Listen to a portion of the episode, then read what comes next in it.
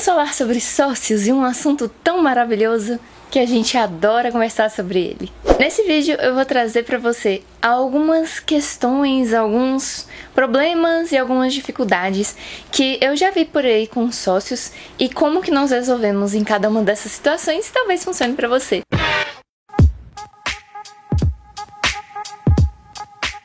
O primeiro caso é o caso do sócio entojo. Sabe aquele sócio que você começou a sociedade com ele, mas ele esqueceu assim que ele tem uma empresa, aí hoje só você trabalha lá dentro e ele não está nem aí?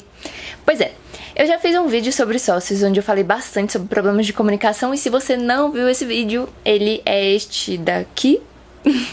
você pode clicar aqui em cima que você vai ver este outro vídeo.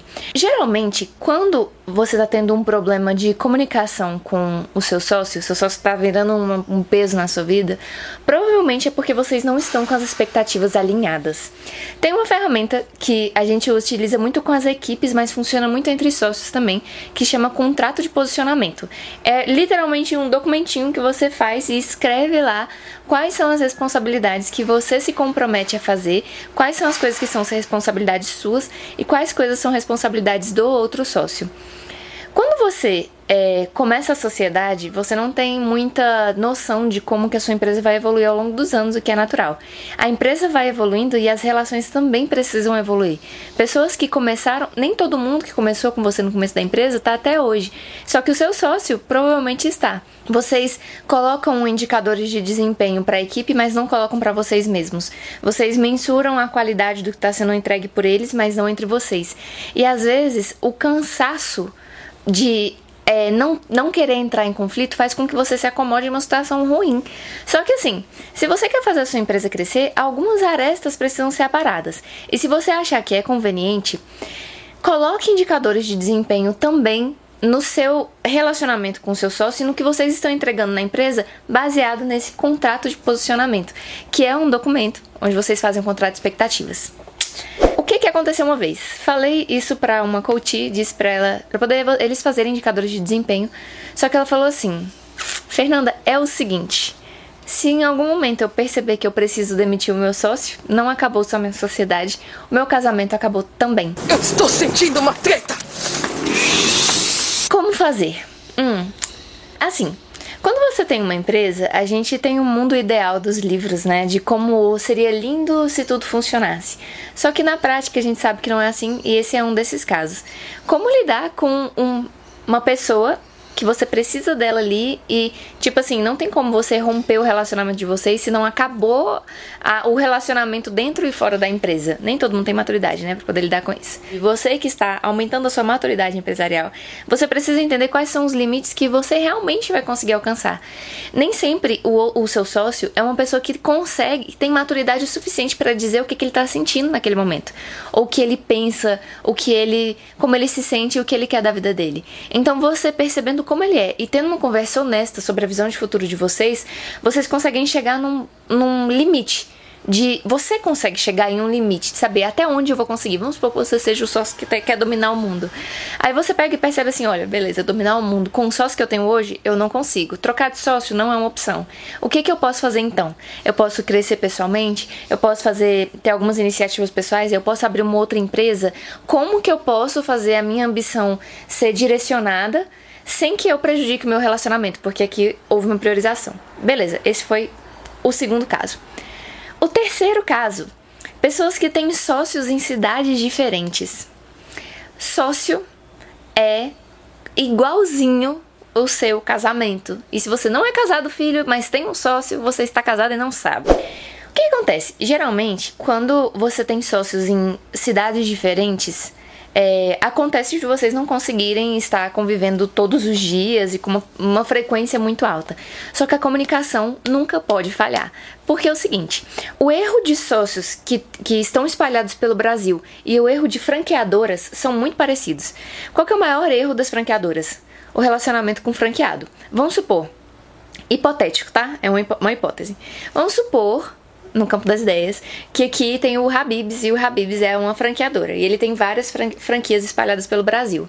E vamos supor que os franqueados estejam insatisfeitos.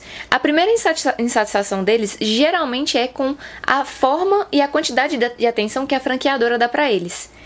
Por quê? Porque ele sente que ele não está sendo valorizado, ele sente que ele não está sendo ouvido, ele sente que ele não está é, não está tendo as suas ideias, suas ideias não têm lugar. Geralmente isso é o que acontece. Se você buscar em sites de franqueadoras, se você for na Associação Brasileira de Franchising, você vai ver que grandes, a maior parte das reclamações é no relacionamento entre quem está lá na matriz, quem está lá, na, lá no centro, no núcleo e quem está espalhado de fora. Então, se você tem mais sócios espalhados em cidades diferentes ou em localidades diferentes, tome cuidado com o que eles querem de você, porque às vezes o que a pessoa quer é um pouquinho de atenção, só um pouquinho. E o que é atenção para essa pessoa? Às vezes, atenção para você significa estar disponível no WhatsApp. Às vezes, é, ser ouvido e estar disponível para outra pessoa, dar atenção, significa ir lá pessoalmente. Qual dos dois está certo? Não tem certo nem errado, tem o que gera resultado para você e para sua empresa. O que importa é vocês entrarem, conversarem e entrarem em um acordo onde ambas as partes consigam resolver. Em uma, trazendo um caso real, só não posso divulgar o nome da empresa, é, esse essa pessoa ela tinha dois outros sócios, um em Natal e um em Goiânia, além da matriz em Brasília.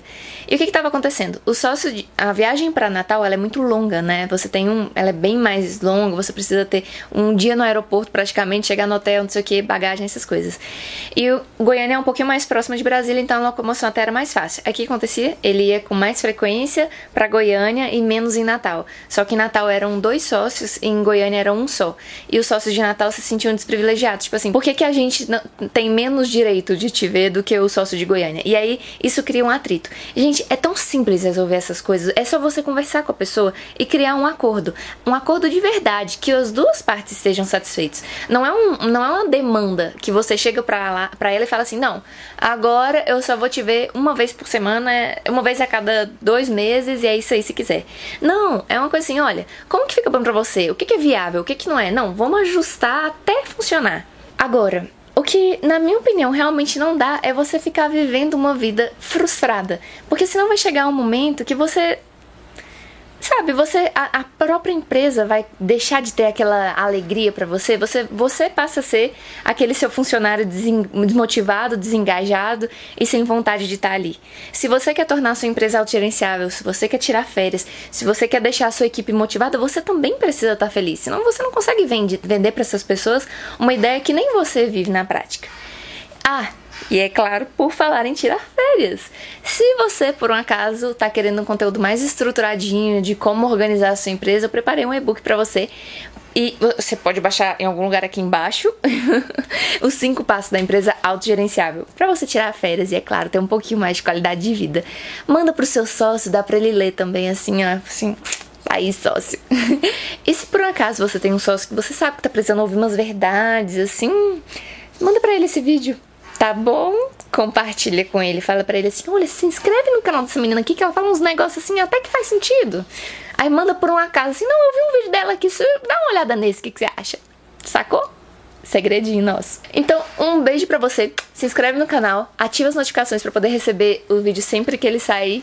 E até o próximo vídeo.